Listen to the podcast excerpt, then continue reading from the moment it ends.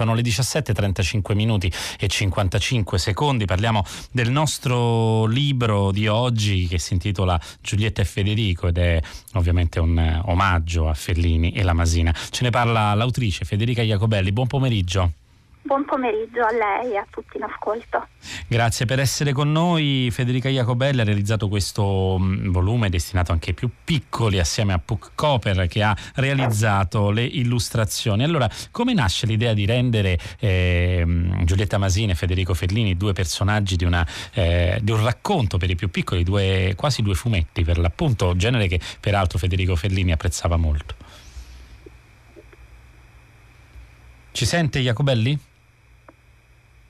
Federica Iacobelli è con noi? Mi sentite? Adesso no, adesso la sento, sì. Ecco, ah, io vi sentivo, scusatemi. No, dicevo che quando si tratta in tutti i libri e in particolare questo è un albo illustrato, un genere letterario e artistico che appunto è, racconta con una sequenza di tavole che hanno più o meno parole e raccontano storie più o meno complesse. E, e la, e ovviamente il libro è nato anche eh, sapendo che nel 2020 ci sarebbe stato il centenario di Fellini che è caduto qualche giorno fa e, e parlando soprattutto con, una, con un'amica eh, della, della, vicenda di Cico e Pallina, di come si sono conosciuti Federico e Giulietta che si sono conosciuti proprio lavorando alla radio, quindi è particolarmente mh, mm, interessante parlarne alla radio. E quindi un, le, le radioscene di Cico e Pallina eh, che, di cui Federico Fellini era autore negli anni tra il 41 e il 43 e, la voce di Pallina era Giulietta Masina e in quell'occasione Giulietta e Federico si sono conosciuti e poi sono rimasti insieme per 50 anni e questi due personaggini che erano dei due fidanzatini puri e ingenui eh, che poi sono tornati nei film di Fellini, in particolare nello Sceicco Bianco e, e hanno, hanno diciamo, ispirato la storia che è una storia appunto solo ispirata alla vita di Federico e Giulietta, è una, una piccola storia immaginaria raccontata appunto con parole e immagini. Ecco sì, le avventure di Cico Pallina sono al centro di questo incontro, avvenuto nel 1943, non si chiamava ancora Rai ma Eyer per l'appunto. Come avete lavorato con l'illustratore? Che tipo di lavoro avete fatto? Eh, io non conoscevo l'illustratrice, che è un'illustratrice olandese, molto giovane, eh, non, uh, ci ha messo in contatto l'editore e prima ancora una, una, persona che è un po' all'origine dell'idea di questo libro che si chiama Grazia Gotti. E, e, ho, ho scritto il testo, eh, come succede spesso, ma non sempre, quindi è nato prima il testo e il testo è stato letto dall'illustratrice che ha lavorato diciamo, parzialmente su alcune idee che erano delle piccole idee di sceneggiatura che io avevo dato, ma poi in realtà eh, ha, ha, lavorato, diciamo, ha creato i personaggi e gli ambienti anche in un modo che mi ha stupito, mh, mm, parzialmente molto diverso da quello che io avevo immaginato. Quando si scrive un testo per un albo illustrato si hanno ovviamente le immagini nella mente, quindi è come se nello scriverlo lo si illustrasse anche e, e Puck ovviamente ha fatto un lavoro tutto suo che mi ha molto colpito positivamente. Un eh, Puck quindi è Cooper, illustratrice, io tratto in inganno diciamo da ascendenze shakespeariane, lo dico, ma eh, si, trattano, si, tratta di disegni che sono allo stesso tempo molto intensi ma anche molto infantili, nel senso buono chiaramente, riesce a trarre, eh, a, a, ad attrarre una certa naivete in questi, in questi disegni, non molto dissimili da, eh, da quelli che erano appunto anche gli schizzi di Fellini citati anche nel testo che ha sempre fatto anche nella carriera di regista, ma lui nacque proprio come disegnatore per l'appunto.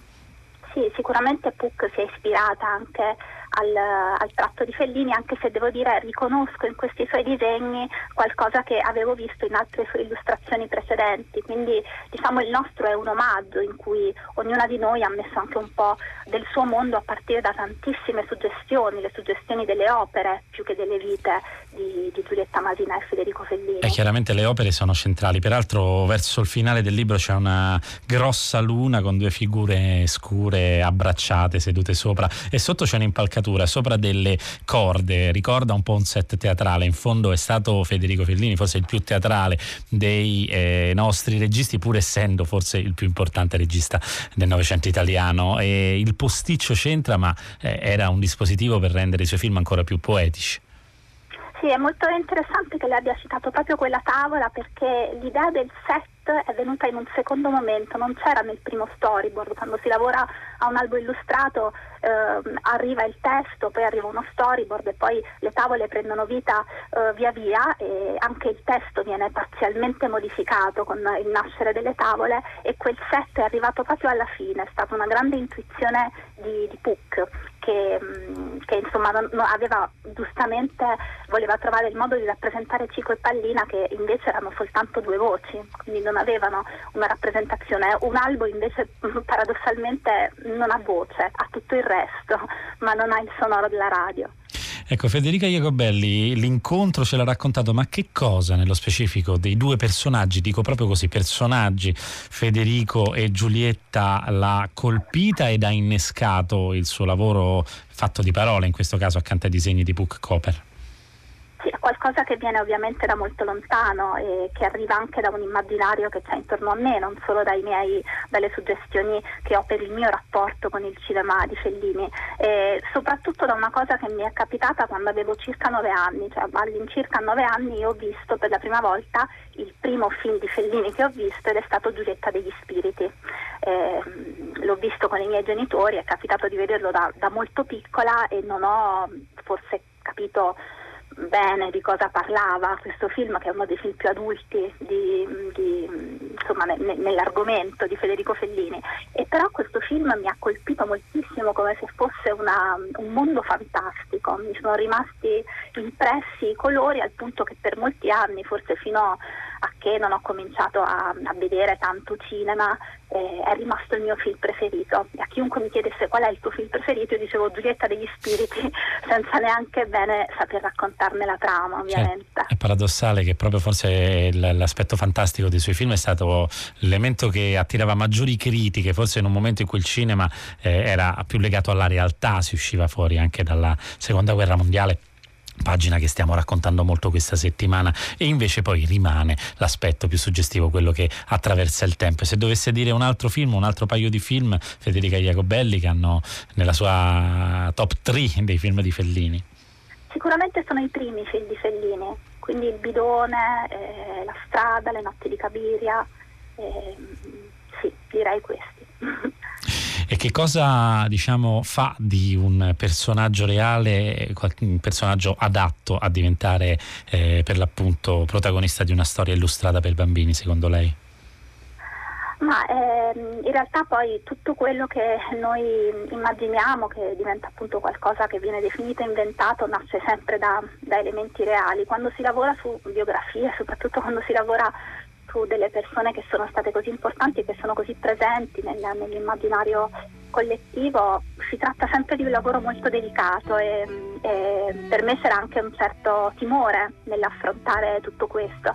Alla fine volevo raccontare una storia d'amore e direi che ci siamo riusciti pienamente, è un album molto delicato e che ci accompagna all'interno di questa storia. Giulietta e Federico, personaggi ma anche omaggio a due grandi artisti del cinema italiano, Federica Iacobelli, autrice di questo libro, assieme alle illustrazioni di Puck Cooper, pubblicato dall'editore Camelo Zampa. Federica Iacobelli, grazie per essere stata con noi. Grazie a voi, arrivederci. E noi chiudiamo un po' prima perché passiamo la linea a Stefano Velanzuolo per la diretta eh, dal Teatro Comunale di Bologna per Tristana Isotta di Wagner, la linea quando passa a Radio 3 Suite e con Fahrenheit l'appuntamento alla prossima settimana, lunedì troverete ai microfoni Loredana Lipperini. Un saluto da Graziano Graziani ed una buona serata.